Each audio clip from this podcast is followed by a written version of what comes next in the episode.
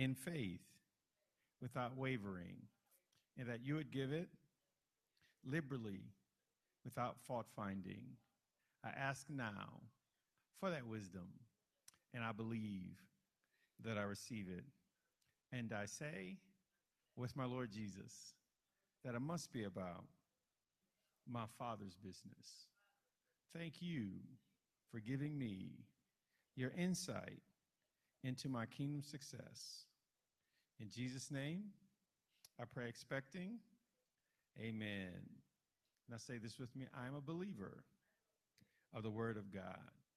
I am an epistle of the Spirit of God. I am a disciple of my man of God. I am a finder of the destiny path of God for my life. Hallelujah. Well, praise the Lord. Just want to acknowledge those of you that are watching on uh, Facebook or YouTube. We certainly welcome your presence in the house of God as we continue on in our series on dynamics of destiny relationships. This is a really important time, and we're really talking about the dynamics of child parent relationship and walking that through the various stages. And so um, we are praying that you're being blessed, that you're being challenged by that.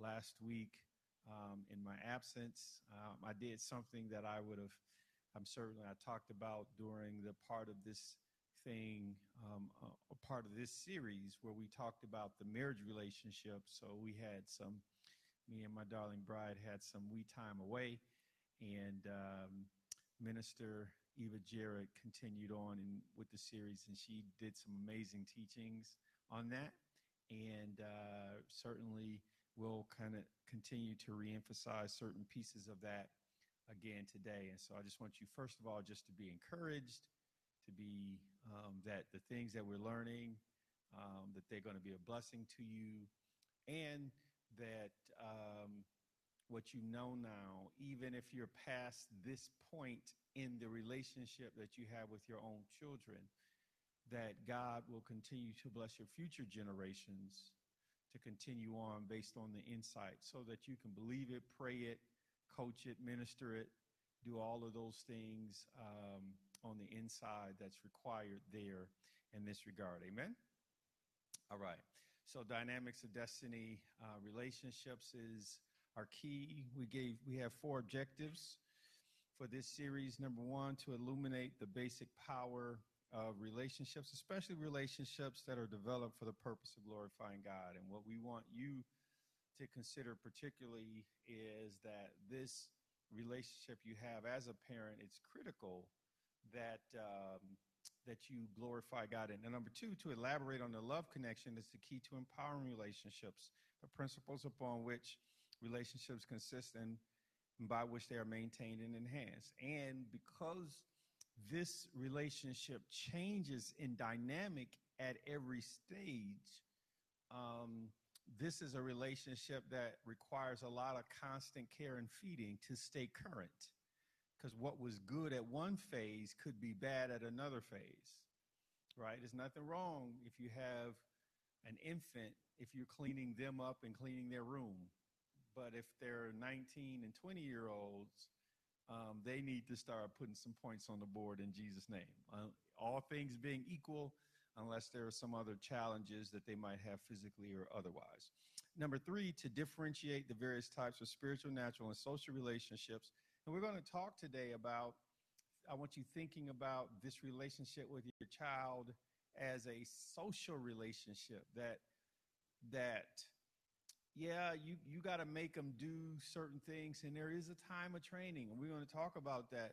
But there's also a time where, um, where you have to coach um, more so than um, enforce. And there's times when you have to win their heart versus making them get stuff done. So we want to make sure we shift on that. Then finally, to motivate you to be more intentional in your relational roles at every level for relational success. All right, so our core scriptures was Ephesians chapter 5, verse 31 through chapter 6, verse 4. And it says, For this reason, a man shall leave his father and mother and be joined to his wife, and the two shall become one flesh. This is a great mystery, but I speak concerning Christ and the church. Nevertheless, let each one of you in particular shall love his own wife as himself, and the wife let the wife see that she respects her husband. Then it says, Children, obey your parents in the Lord, for this is right. Honor your father and mother, which is the first commandment, with promise that it may be well with you and you may live long on the earth. And you fathers, do not provoke your children to wrath, but bring them up in the nurture and the admonition of the Lord. In Colossians, it says, Fathers, don't provoke your children lest they become discouraged. And so there's something in the, particularly all parents have to, to watch it, but fathers especially have to be mindful that we don't um, exasperate our children. Um, you know, there is an, another, a, a, different kind of tendency sometimes in mothers, sometimes to go beyond mothering into smothering. Um, and there are tendencies that the scripture wants us to make sure we're mindful of and so begins to deal with those and, and so we'll deal with some of those today right? So just for a review we gave you eight quick points from this passage of scripture in ephesians. Number one we said one of the outcomes from a godly union of a husband and wife is godly children. Two that means the husband must assume the role of a father and the wife assume the role of mother. They are um, they are related but they're not exactly the same um, you what makes you a good husband can can if extended right empower you as a father but those don't necessarily have to be one and the same all right? And so some people um, don't do good at you know the reproduction aspect. You know sometimes when i go away um, the lord tells me things you know when i'm sitting on the on a beach looking at sand and you know watching the ocean and the breeze is going over my head. So the lord reminded me of something he told me before. And um, he said to me god is not into seedless grapes seedless grapes. That's production without reproduction. Right? Some people don't like the seed part in the grape. It gets in their way Anybody feel me? But sometimes we, we do things like that, and then we have production at one level, but haven't reproduced that in, in another generation. And so, you know, he really did minister that thing to me. And like, man, come on now, make make sure you're clear um, on this thing here. So um, make sure that you're not just considering the marriage part without the extension of the family, because that's a kingdom motive as well. Number three, because the husband is the head of the wife, he's also the head of the home and given the primary responsibility to ensure that the children are matured and not damaged. Then, number four, we said God expects that, that parents bring children to the point of spiritual and natural maturity so that they can continue the cycle for further kingdom expansion. So, let me talk about this one for. Um, some, some things he shared with me while I was uh, out there enjoying myself in Jesus' name. He said, nominal Christians produce less than nominal Christians, right? Pastor Dave, what you talking about? One of the reasons why Minister Eva uh, ministered on it last time, she said, hey, there were certain things we just didn't do because we believed God would tell my mama on us. And other kids, it was cool with them. They did it, and their parents was just as much in church. It, church wasn't the issue. But because there was a difference in the reality of how God lived in the church house versus their house, their kids, it, it did something to their growth in terms of their own spirituality. So if you a nominal Christian, nominal, right? The denomination, it's what's the name mean. Some people are Christians in name only. You say, Lord, Lord, but do you do the things I'm saying? So if if God is not in you for real, for real, it's hard to make him be for real, for real in your children. Okay? So if you play in church, they gonna even want to play. So sometimes we get into situations where we try to beat out of our children stuff we couldn't get out of ourselves because we hate this thing in them because we hate it in ourselves, but we didn't get victory over it. And so, what I want you to be challenged is as as a parent, you know, are there some Lord Lord did a my darling bride staged an intervention while I was away. You know, and I'm, I'm on the beach. It's a good time. You know, I'm going back to the husband and wife thing. And she staged an intervention. It was a good one. It wasn't comfortable. I didn't feel good. But I don't know the interventions that the whole purpose of them was ever for you to feel good. It's not for you to feel better, it's for you to get better. And sometimes, right, God chastens you so you get better but it don't feel better in the moment. I think Hebrews 12, if you go back and read that, you'll see that it said that. And um, she challenged me about a specific character trait, and she said to me, um, you know, that's where your daughter get it from. And I was like, that mirror just went boing. I wanted to say, I'm the head of this house, but that wasn't the moment to say it. That would have been using that text out of context because she was helping. She was helping. Didn't feel good. I didn't give her any emotional support in that moment. I didn't even say amen. I didn't. I didn't.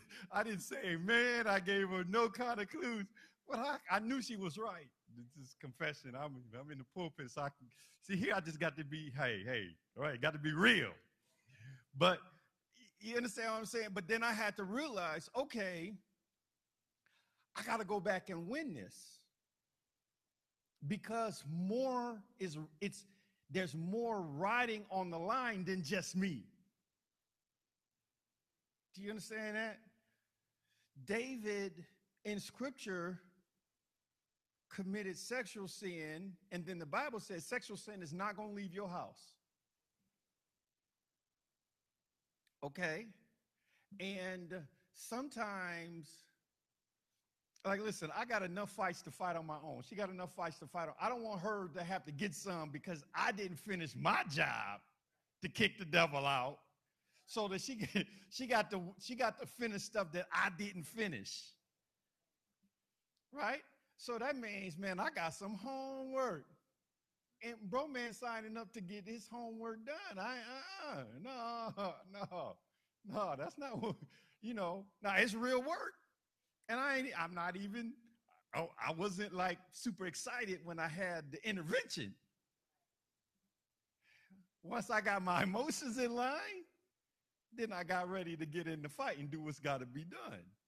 But I understand certain things have to be done so that we can not only win it for ourselves, but for the generations that follow us. Listen, if you're to fake and play church, your kids is not to even, they, they're to discount God, the church, and you.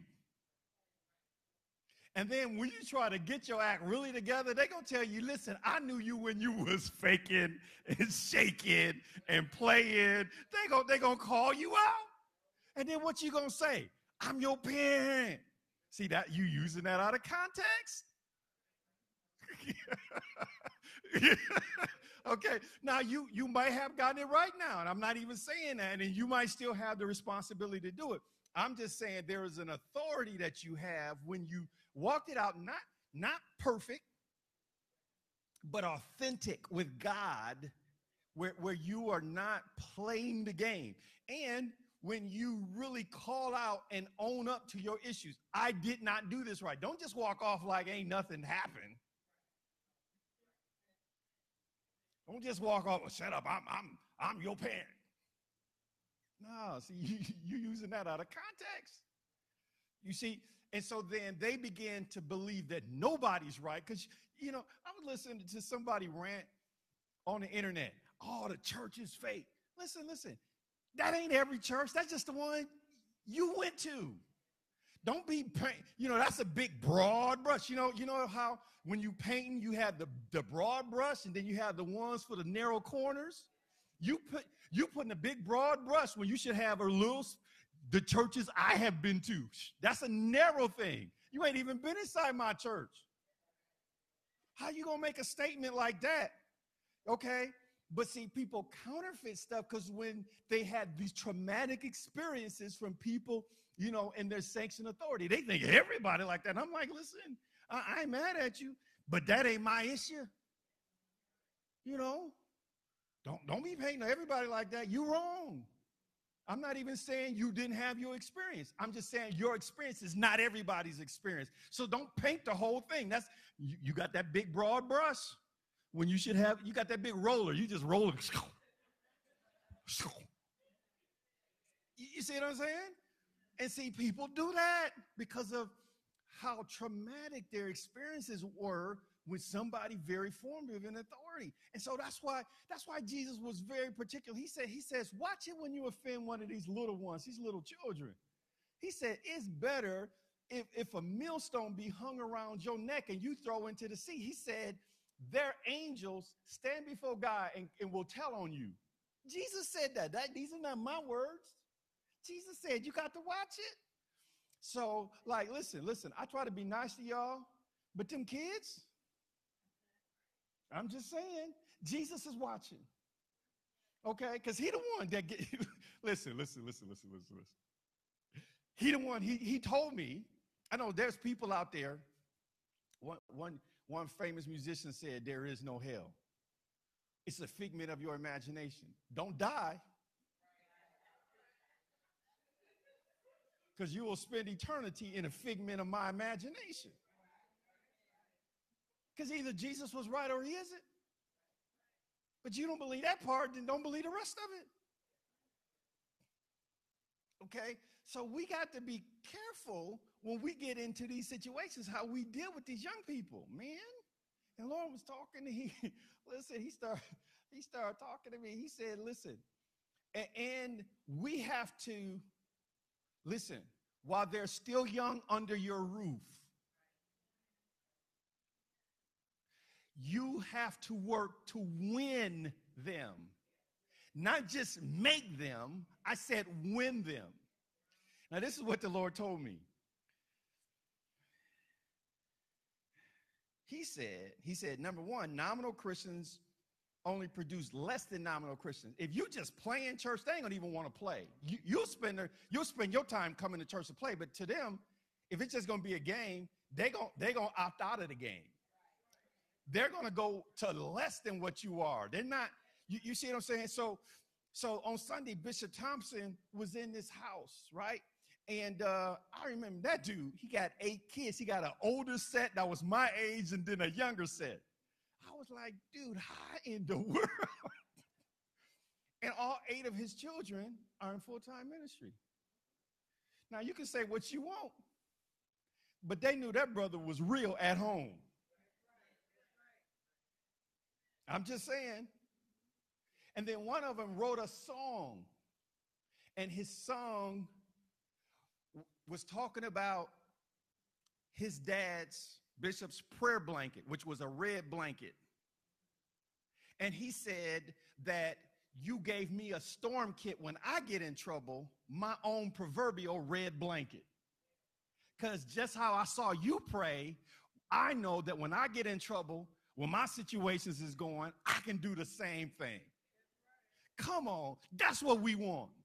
That's what we want. We want to walk in truth in such a reality that our kids walk in truth behind us. That's what we're looking for. And, and the, Lord, the Lord said, listen, he said, listen, now let me ask a question. How many of you, when you were kids, under your parents' authority, they made you do certain things, but inside you were saying, when I get grown, I'm going to do my stuff different. Am I the only one? Okay, so just like you did that, your kids is planning and plotting too. that that's not a one-way street. I mean, sometimes people act like you know, like you know, like that's just one way, and then you. And so the Lord said to me, He said, "Listen, youth leave church in their mind long before they leave it with their bodies." I said, Lord, Lord, Lord. He said they leave church in their minds while their bodies are still in the room. They, they, they, they're already plotting, saying, when I get grown.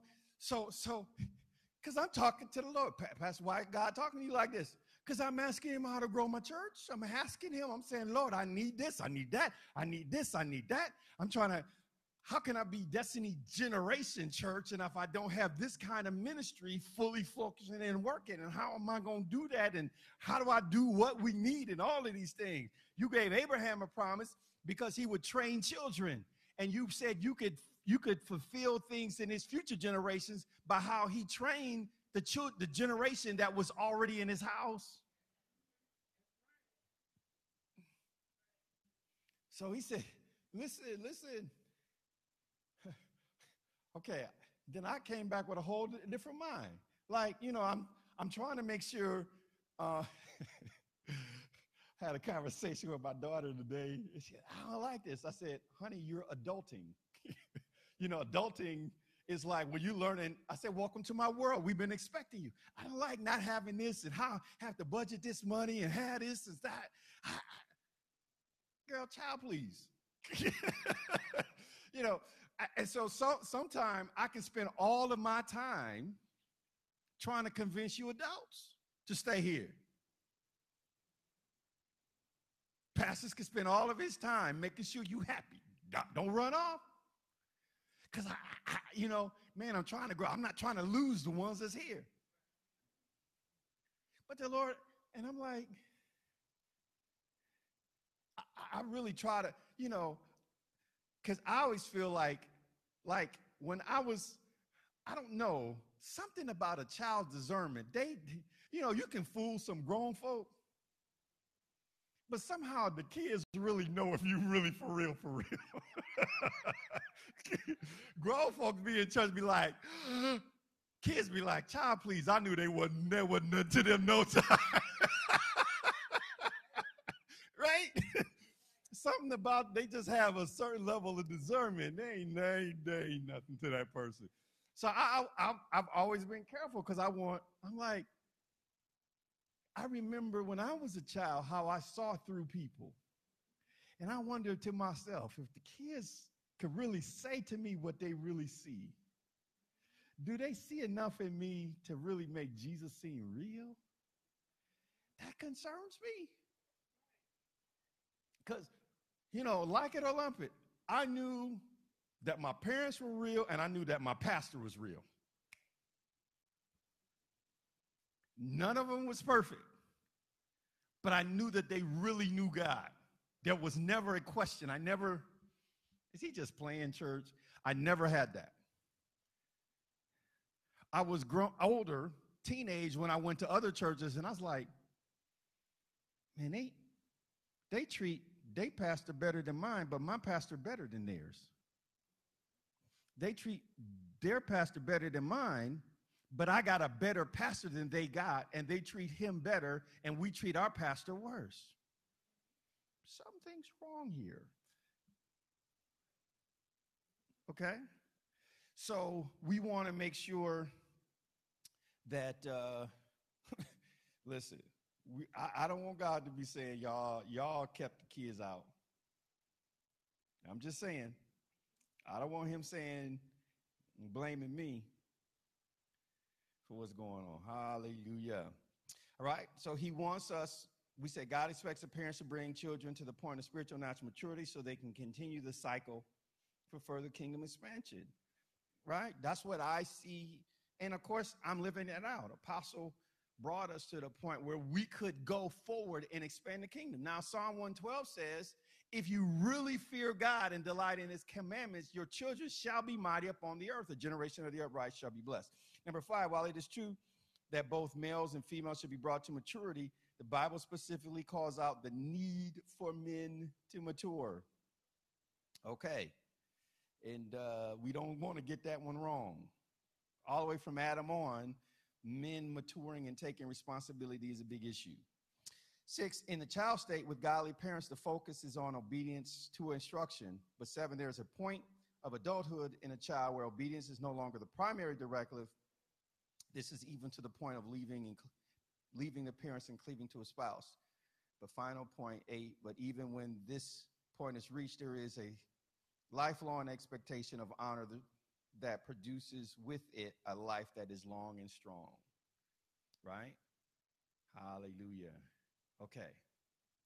So God wants us to grow in these areas. All right. So we talked about eight perspectives of parent child relationships. I'm not going to go through the whole list, but um, we talked about children in the eternal plan of God. How does children fit in that plan?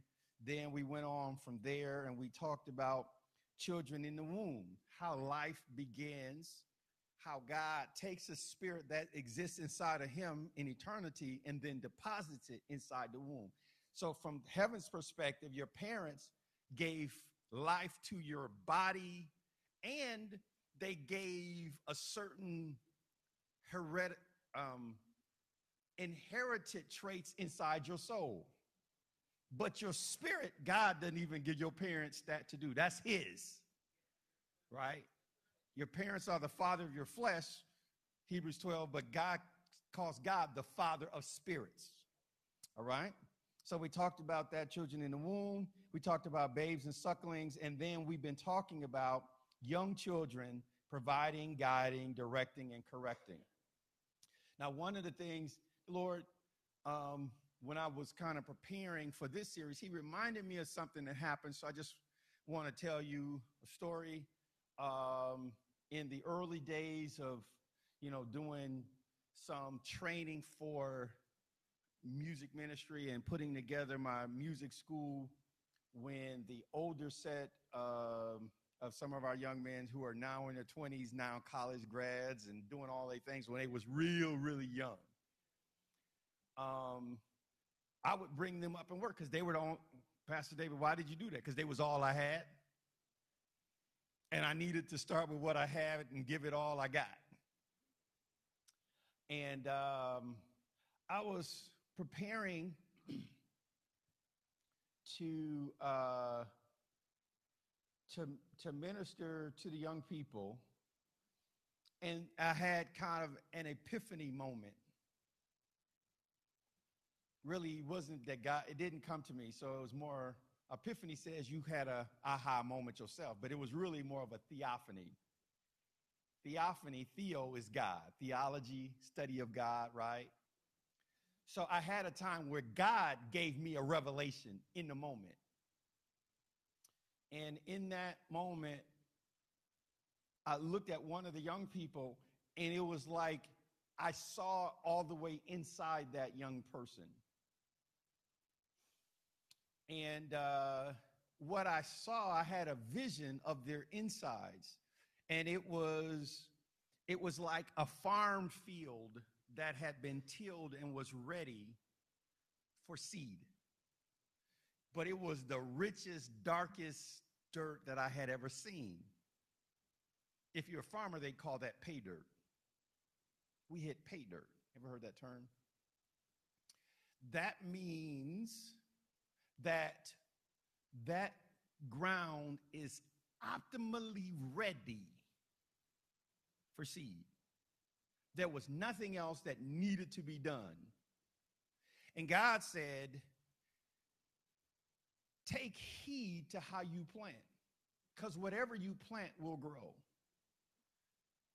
Don't just throw something, something together. Because sometimes when we're dealing with kids, and see, we'll do that. Pastors are bad for that because we, we, I'm, I'm not just saying me, I'm just saying as a class of people, we can focus on the adults because they're the one paying to keep the doors open in Jesus' name. Okay?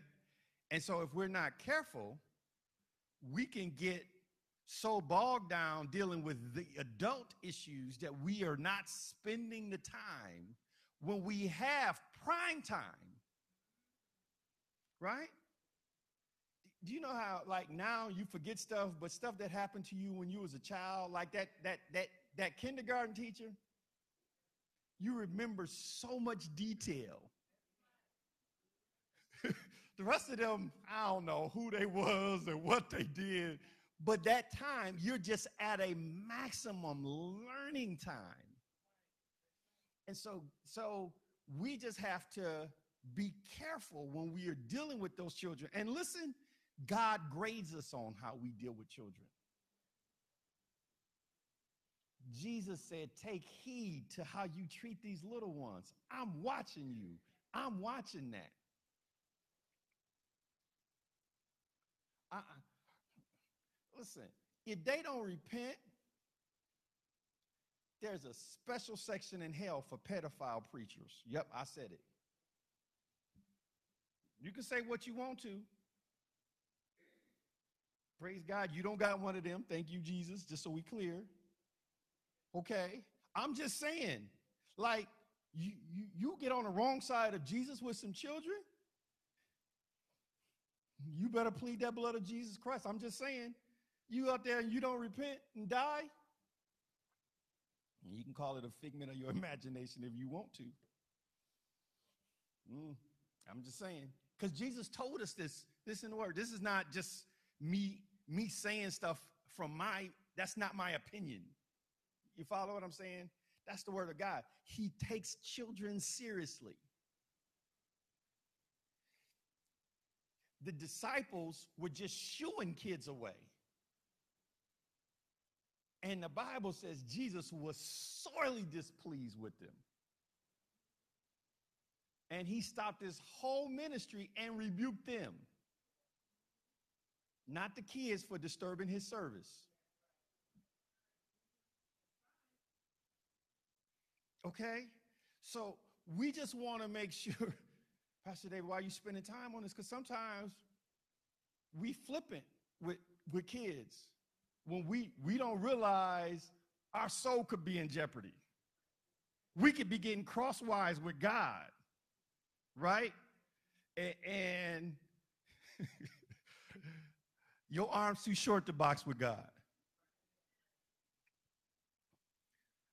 See, one of the reasons why I treat you well is because I understand that God grades me on how I treat you as your pastor. Like the people did Moses wrong. But Moses got loud and fussed at him one day out of turn. I'm just saying. Go back and read your Bible. Don't take my word on it. And then his destiny got cut short just one time. You understand what I'm saying? Now, all of the times they jacked up. Now, listen, they got their own punishment. I, I know they died in the wilderness. But listen, he had done enough dealing with them, but I feel like he should have been grandfathered into the promised land, if you ask me. I'm not God. I'm just saying. He, they ought to they ought to just let him in just for just for he ought to got a show up trophy, not because he won, but just because he kept showing up. I'm just saying. And God said, no. So I read scriptures like that. And as a pastor, that make me not want to have bad days when I'm dealing with y'all. I'm just saying. Okay? And so I want you to understand that when you're dealing with children, you need to be that, that same watchful even if they're your kids, your nieces and nephews, your grandkids, or when we go out, this is what the Lord told me too. Because we're going we're gonna get our stuff together and we're going to go out, and there's going to be kids whose parents haven't been brought up in this environment. And then you're going, to, don't be running up, pushing that kid away from your grandkid and treating them like second class citizens. Now, now uh, I got to help you.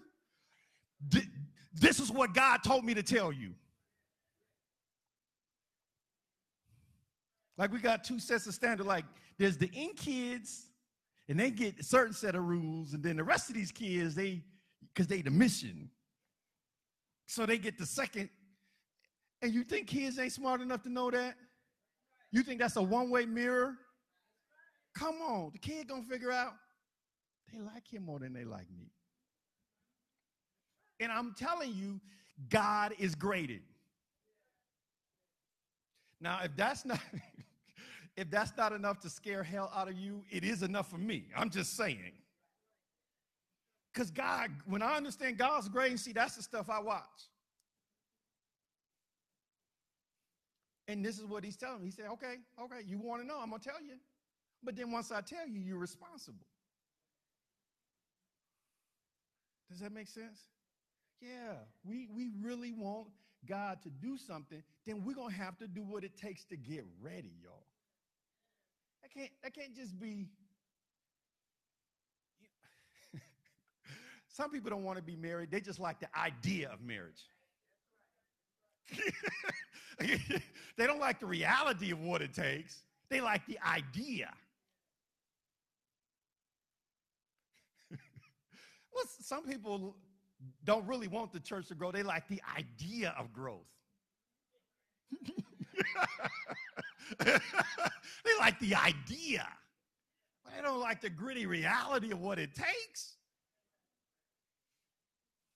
All right, so we want to understand. We're going to get in here, man. We're going to do something.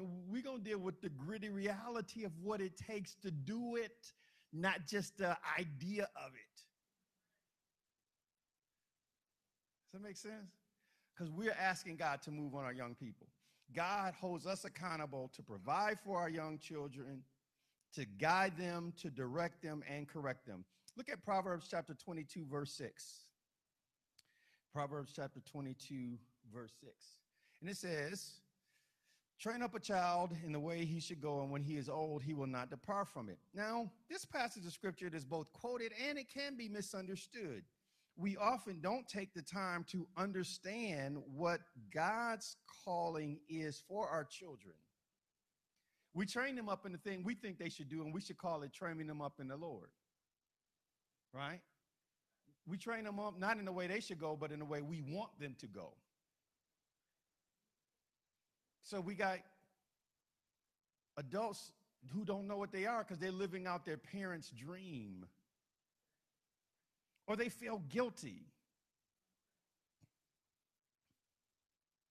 I had an uncle, God bless his heart. When I was a kid, he, used, he talked about me like a dog because I couldn't play basketball. But that was his dream. It was never my dream to play basketball because I was tall. He thought I should play basketball because when he was a kid in Mississippi, he was such a star basketball player. He didn't do nothing with it. Don't try to live out your dream. But he made me feel some kind. I was self-conscious. He was trying to make me feel some kind of way because I wasn't living out his dream. Do you understand what I'm saying? now, later on, he's like, listen, whatever Dave got, can he help my kids? Well, you didn't you didn't help me. Not that I was against helping his kids, but I'm like, man, I wouldn't have got nothing if I had to let if I had a fully internalized how he made me feel about myself. Right? So we have to be careful um, that we really take the time to understand God's calling on our children, and they're different. And you can't make one the other. Okay? My had all of us playing piano. And my sister was like, child, please. Why don't y'all let that go? But for me, God was calling me in music. Hear the difference? Now they had exposure, and exposure is good, but it you don't get up in the morning because your parents want you to have exposure and do that thing. You understand what I'm saying? So it's interesting that this word I was just doing some study on it. That word train there is put them in a narrow place where you dedicate them to that thing. You restrict certain things from them and other things for them.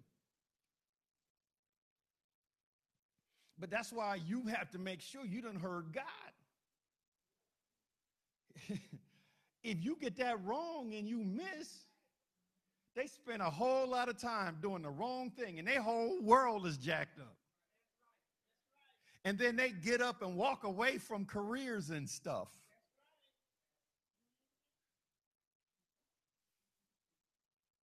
So I had to be careful. I said, I said, my daughter said to me, Dad, you just want me to go to mission because you went there. And I said, No. I said, No, no, I'm not that dude. The devil may be playing that tape in your head, but that's not me. I said, I've listened to you tell me what you want to do. If you can go someplace else and find it, tell me where that place is. She came back, Dad, you know what? Everything that I want to do, I can do it here. Well, go figure. Where'd you heard that before? but I couldn't make her do it as much as I wanted it for her. I still had to let her come to the realization because I'm not going to be down there getting up in them day, you know, because some kids went home because they was trying to live their parents' dream. And listen, it's too hard. That struggle you in is too tough for you to be doing it because your daddy wants you to do it. There's not enough daddy want that'll get you up in the morning and put you to bed every night. Not enough. Not enough of it. Nope, it's not enough. So you got to really know God is calling you and telling you. My responsibility as a parent until you get of age to hear God is to hear him for you and to move you in certain directions based on what I heard, not just how I feel. Look at Romans chapter 9. We're going to read verses 6 to 12. All right? How do we raise children of promise? We raise children of promise by hearing God promise us stuff about our children. If, if you're not hearing, if you're not talking to God and having Him talk to you about your children, they late and it's your fault can't be much straighter than that, but I got to tell you that's the re- that's the reality. You need to hear God. I don't know if I hear God. You all right? See, that's why I had the bishop come tell you. If you really want to know, you will know. Okay? If you really want to know, you will know. But you're going to have to want to know. And you're going to have to put some time in knowing. That's why I'm telling you, because God grazes, we should take it seriously. All right, let's look at this. Um, Romans 9 6. But it is not that the word of God has taken no effect, for they are not all Israel who are of Israel, nor are they all the children because they are the seed of Abraham, but in Isaac your seed shall be called. Now, why is that that one that's that statement in Isaac shall your seed be called? Why is that such why is that in quotations? Because that's saying God spoke that statement as it stated there to Abraham. God talked to the father about his seed. He also talked about Ishmael. I'm going to make Ishmael a great nation. He talked to God about the children, and God talked to him about the children. Right? Verse 8 that is, those who are the children of the flesh, those are not the children of God, but the children of promise are counted as a seed. Your children are counted as a seed of promise when you talk to God and hear God talk to you and give you promises about your children. That's a really important point.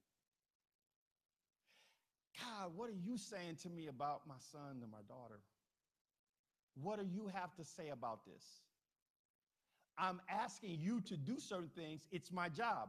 That's part of this, you know, engaging in increase to intercessory prayer. I'm interceding and praying for them. But then I'm going to stop because, as Bishop taught us, prayer is not this one way street, me giving God my wish list and walking out. I need to hear God tell me things about their, their destiny so that I can partner with them in the process, training them up in the way that they should go. All look look at Zacharias, Elizabeth, and John the Baptist. Zacharias could trace his lineage all the way back to Aaron, and Elizabeth could too. And here they are praying for a son to be a priest because that's what you had to have for your priesthood to continue. And then they finally get the son, and he spends no time in the temple because his ministry was not as a priest, even though that was all his family background, his ministry was as a prophet. So if they had spent time putting him in a little linen ephod like Samuel was, teaching him about incense and how to kill and how to take something, you know, kill the lamb and prepare it for Passover and sprinkle the blood, he would have not been prepared to say, repent because the kingdom of heaven has arrived. He'd been someplace, someplace else doing something different, and he would not have been ready. So they couldn't, even though they could go all the way back to Aaron, they couldn't spend their time training him to be another priest like they were. They had to be okay. Now, I bet you all of their priest friends, they cousins, because they was all in the same tribe, was like, because they was the one, they told him, they told him, they told him, name him Zach Jr.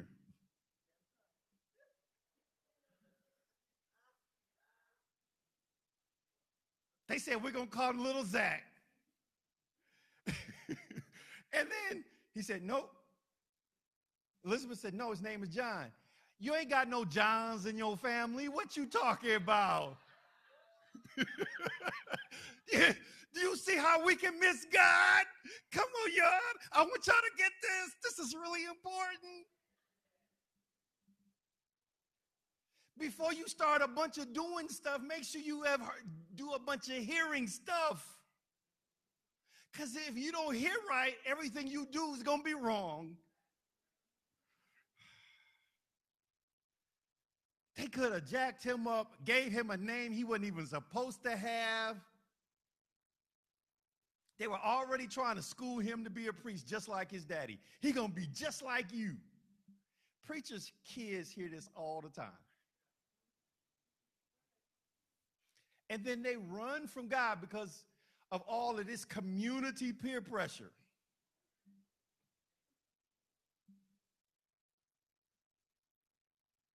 I had to explain to Ruby. I said, like, listen, there's stuff I'm doing for John because I understand some things about his calling that have nothing to do with you. And it's not because she's bad or he's good. It's just that their purposes are different. And I can't let her feel pressure because she can't do what he does.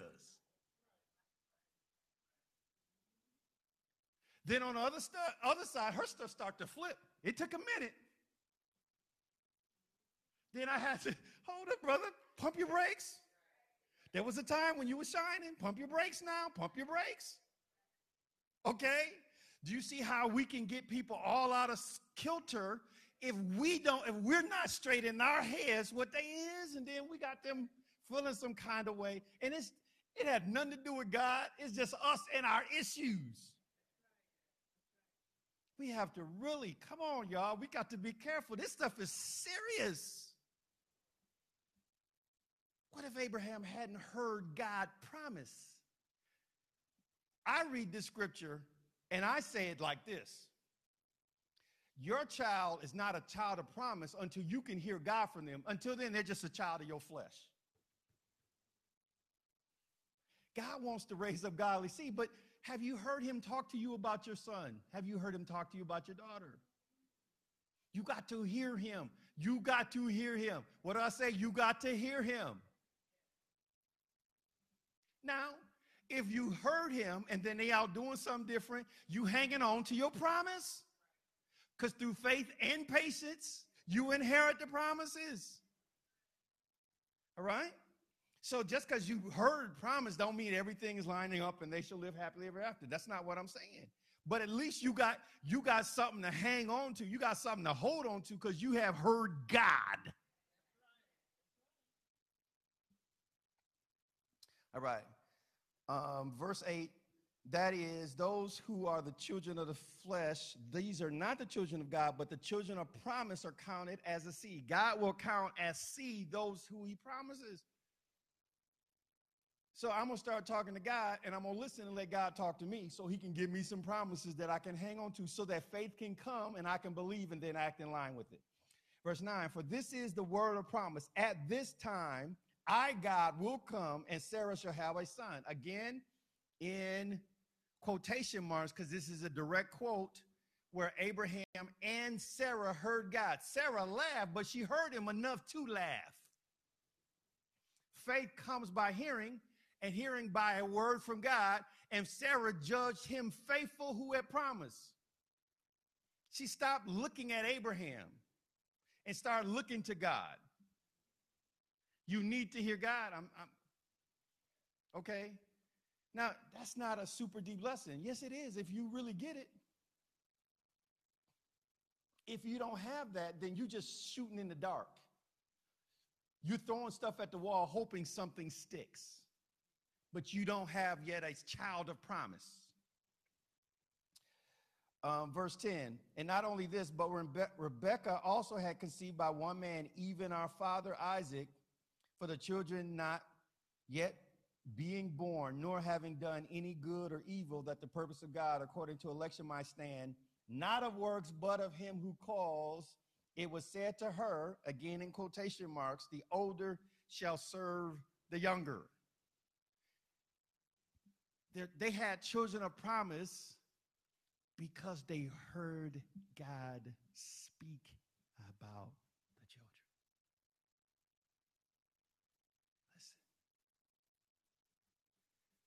grandparents, the one thing you really, really, really, really, really want is to raise children that can hear God talk to them about your grandchildren. Yeah, now I wish, you know, there's a lot of other stuff I wish and want, but I'm going to call it a day of success. when I know that I have raised my daughter to the point where she can hear God talk about my grandson or daughter. Does that make sense? Because that's what this was telling. Abraham heard about Isaac, and then, excuse me, yeah, Abraham heard about Isaac. Abraham and Sarah heard about Isaac. Then Isaac and Rebekah heard about Jacob and Esau. They heard God. They heard God. They heard God. They heard God say. They heard God make promise. If we can get that right, a whole lot of stuff will get fixed. All right. Um, so to really, to really train them in the way that they should go, you have to hear God. Then you begin to speak out those things that you've heard and begin to minister and move them in line with that and then correct them when they are not moving in the right direction. Not based on what their brother is doing, because their brother might not have the same calling. Not based on what their sisters, and don't. my sister was bad. Them teachers would tell her, Your brother used to do this. And she, I am not my brother. You ain't like your brother. No. she made them recognize I am an individual. she was not going to let them peer pressure her because of her brother. You understand what I'm saying? But that stuff happens in church. Why ain't you like such and such and such? Let, let, the, let them come to their own thing. They got an individual destiny. All of Jesus' disciples was around him. And then he told Peter, um, when you get to the end of your life, it's not going to go the way you want to. And so Peter said, What about John? Jesus said, What that got to do with you? the King David version. Don't say it exactly those ways. But that was the essence of it. What I got for him, I got for him. What I'm telling you is what you got to do. You follow me. All right? So we want your destiny is as unique as your fingerprint. Do not, please, if we're going to have a, a, a, ministry of destiny, then we can't expect everybody to be cookie cutter. Everybody do it exactly the same. Unity is not uniformity.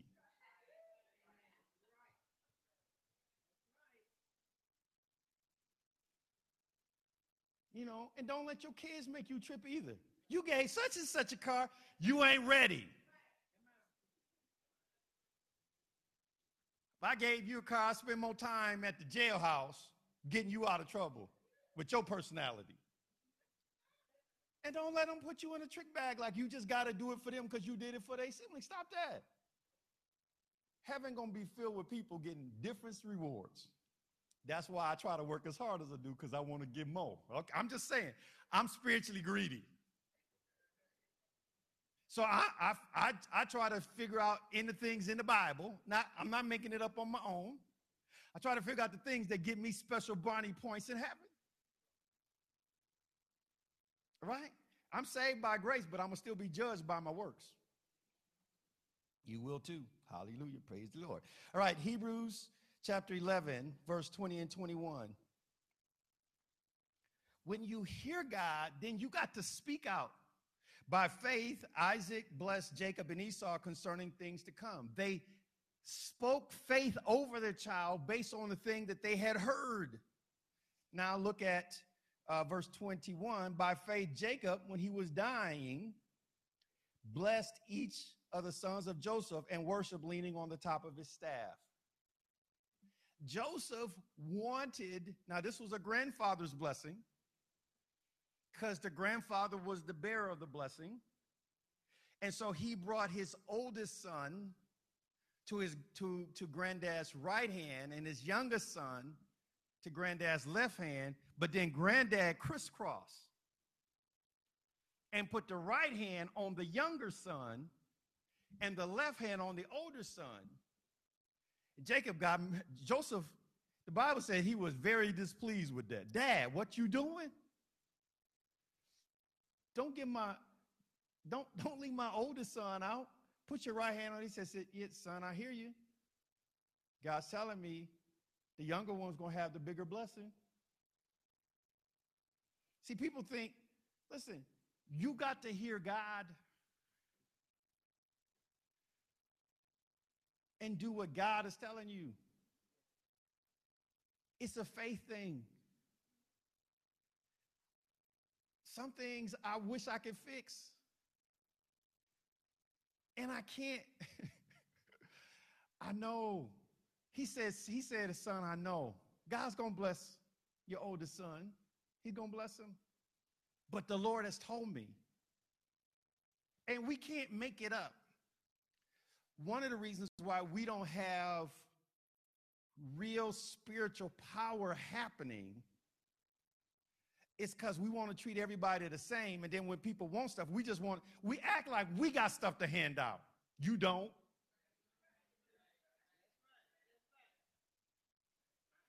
You know, if you got it to hand out, then do the Oprah. You get a car. You get a car. Everybody gets a car. If you got it to hand out, then you do it. But if it's God, then you got to hear him and move in how he say. And he is not concerned that everybody don't feel like they're getting the same. That he he's not concerned. Oh, that's your favorite. Now you may move mama, but you're not gonna move the master with that statement. You understand what I'm saying? Yeah, see, see, people try to pull out your emotions and, and say stuff like that, try to get you to move.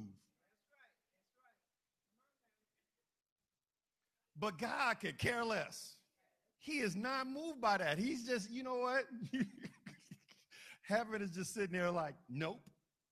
Now what? You know, and you can throw your little temper tantrum, and heaven is still sitting there like, nope. okay, so we have to be, we have to be sensitive to how God is moving in their life. Does that make sense? Okay. Now, Pastor David teach me to balance on that. Yes, I will. Rebecca heard God, and then because she heard God, she began to play favorites amongst her siblings. Favorites is not the same thing as saying this person has a specific destiny and I'm concerned about their destiny as I am yours. Favorite says, I like this destiny better than I like that one. So I like this child better than I like that one. Okay? So we have to be careful. Like, one of my things is, like, I knew for what for what some young people want to do, college is not the answer for them. Let me say this. The Bible does not say, Thou shalt go to college and then thou shalt have good success. Everybody is not college material. And don't have them saddled with a bunch of debt and no degree trying to figure that out. Does that make sense? So we we put trick bags on kids, and then they spending lots of money and don't even know what they want to be when they grow up. And they spend your money dry, and then they spend debt, which means they they spending future money that they don't have for something they don't even know what they want to do. because you made them go to college. Why, thank you. So they come out, no degree, but a bunch of debt. And if they got that, you know, if they got that U.S. loan money, Uncle Sam know how to get his money. He ain't, ah, listen. That's why he signed it over so quickly to you. Because he got ways to get his loot from you. Soon as you show up, you pop up with that social security number. Ching, I'm coming to get my change. There I am. I'm coming to get my money. Hunt you down. Put family members as reference. Hey, your niece so and so. You put they put you down. I just want you to know we're trying to get in touch with them. Okay? Your nephew, yeah, your nephew, yeah, I know. Hey, tell him we're trying to get in touch with them. Do you, do you see what I'm saying? And it's all because they didn't know what they wanted to be when they grew up, and then you gave them bad counsel. You got to go to college. Stop that. Part of our Destiny Development Center will be for p- kids that have to have trades and stuff. Some, some people are more entrepreneurial. It's a different life. You can be successful at it. It's a different kind of hustle. But we got to teach them because, listen, not everybody can do what I do. And that's not an ego thing for me. I'm just saying the stuff I got to deal with, the game I got to play, man, I go in there. Ever watch The Matrix and all of them bullets is in there? And he doing this and he waving around bullets. Man, you got to, you got to, listen, you don't even know the hustle I got to do to do what I do. Some kids that would have done, with they saved self done, cuss somebody out and probably swung on them if they had to do what I had to deal with. They would have called the cops and dragged him out of that place. I'm just saying, it's a real deal. This is not a game, okay? But I'm cut for this.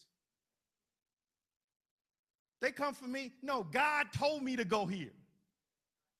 Do you understand? Hear the difference? I didn't say my parents told me. I said God told me. So when it get tough, I say, God, you sent me here. Are you telling me my time's up? Okay. So we have to really be sensitive and not leading our children in the wrong way because we want better for them. Joseph was a good man. He wasn't a bad dad. He just had a certain way that he wanted things to go, which was not what God wanted. Fortunately, he had a spiritual father that could tell him, okay, it's not quite what you think it is. You need somebody that can help you. Okay, he ain't quite ready as, as what you think they are.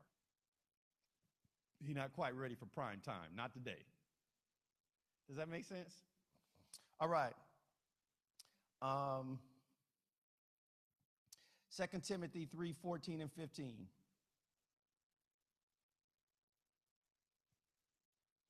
And it says, But you must continue in the things which you have learned and been assured of, knowing from whom you have learned them, and that from, from childhood you have known the Holy Scriptures, which are able to make you wise for salvation through faith, which is in Christ Jesus. Okay, if he knew from, Timothy knew from a child the Holy Scriptures, he didn't do that on his own. He wasn't self taught. We go back to chapter one of this same book, and it says the same unfeigned faith, the real McCoy faith that was in your grandmother, was in your mother, that same thing, I'm persuaded, is in you.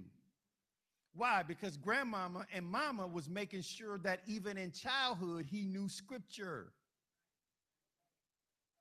Those two things aren't disconnected, those go together. So, listen, take the time, young parent, to make sure that you break down spiritual truth at your child's level. They want to play church, play church with them, but give them real truth. I can remember breaking down truth to my daughter at her level. One day we was outside. God, and I said, listen, God took dirt and formed the body man. So we took dirt and formed the body man. And then I said, he blew the breath of life, and I blew, blew into the thing, and dirt got in my mouth. But I wanted her to get that lesson. Am I, I'm telling you, you got to do it. Nah, I ain't telling you, you got to get dirt in your mouth. I'm just telling you what I did. I'm just, but I had to make it real to her, the best that I understood, because I wanted her to have real faith in the real word of God. So I spent time trying to make sure that I really taught the word to them. One day we was playing church, me, her, and John, and John was the preacher. He put on a bathrobe because he saw his apostle wearing robes every time she preached. So he said, she got a robe, I got a robe too. So he had a bathrobe. And uh, he started preaching. And of course, I'm playing with him. And then all of a sudden, he said something. I was like, man, that was really good there. Like, I started to hear God. I was like, wait, that's not just him talking now. Okay, now, I said, there was some ointment right there.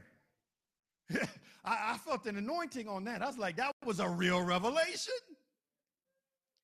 But it was in that zone that God began to move on him. You, you, understand what I'm saying? So we have to take that time it takes to spend the time walking and working them through the, the place where they can really get truth from the word of God at their level.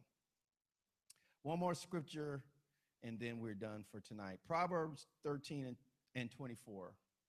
I'm, I'm reading this one out of the King James because there's a word there that I want to to really talk to you about. It's an old King James word. We don't use it today, but it's an important it's an important concept that um, I studied, and then I began to see it over and over again.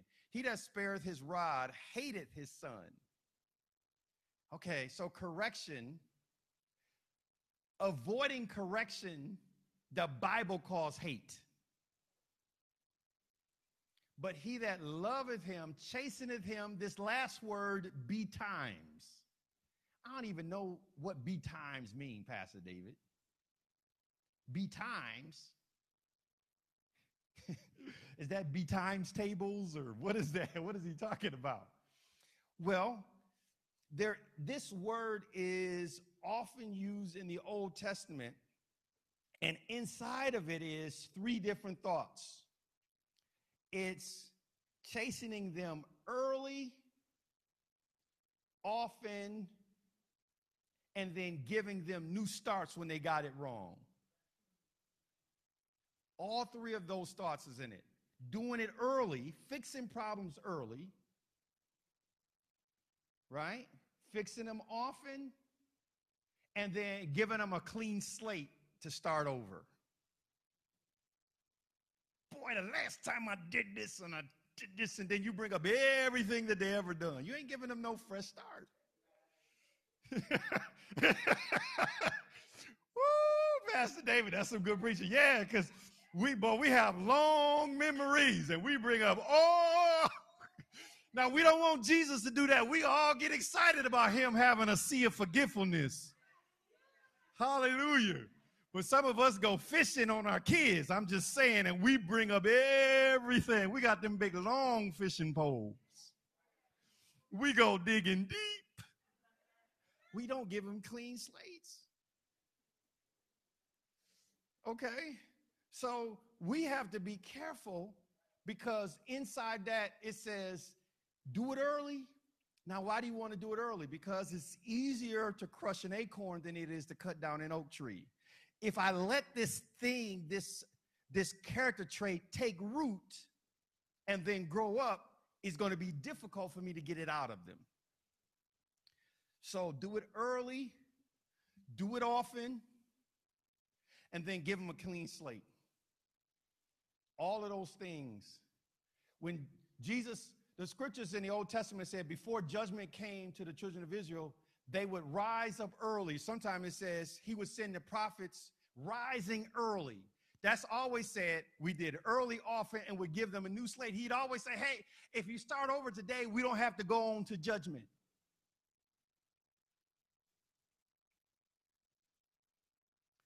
Let them get a do over. Don't you like the fact that Jesus don't bring up all your old, old dirty laundry? Why can't we do that then?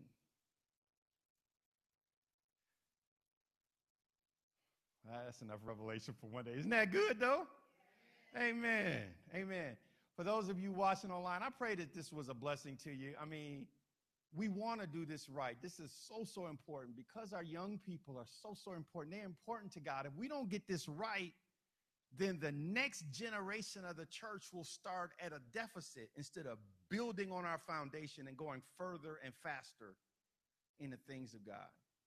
So we have to get this right. Now, some of us, I know we can see, hear stuff like this, and then we could, the Lord can show us things. Man, I wish I had a, I wish I had a. Now, listen, don't spend time in condemnation. That's the devil. Conviction, plead the blood, move, keep it moving, and move on.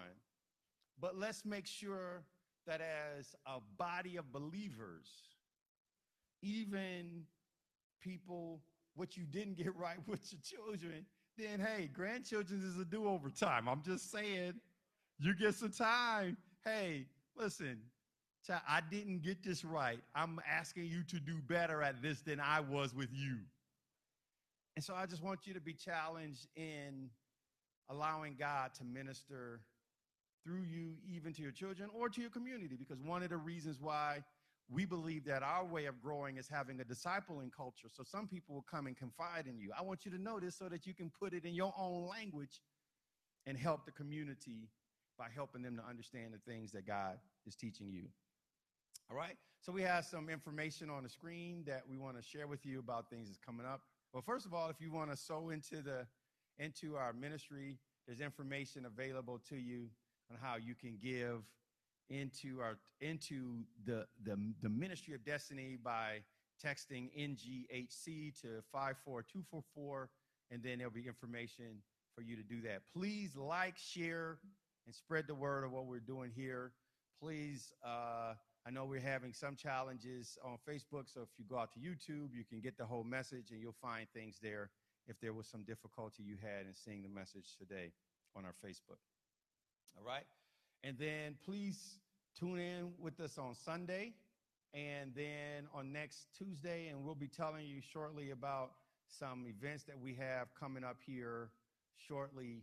Uh, we'll be doing a Destiny uh, Forward event at the end of this month, so you'll get some more information on that um, in the weeks um, in our next couple sessions here. So please, please, you're certainly welcome to join us here on Sunday um, and then also on next Tuesday as well. All right? God bless you and see you next time. Hallelujah. Praise the Lord. Amen, amen. So, uh, I'm certainly praying that you were blessed by word. For those, remember, we will be having Men of Destiny prayer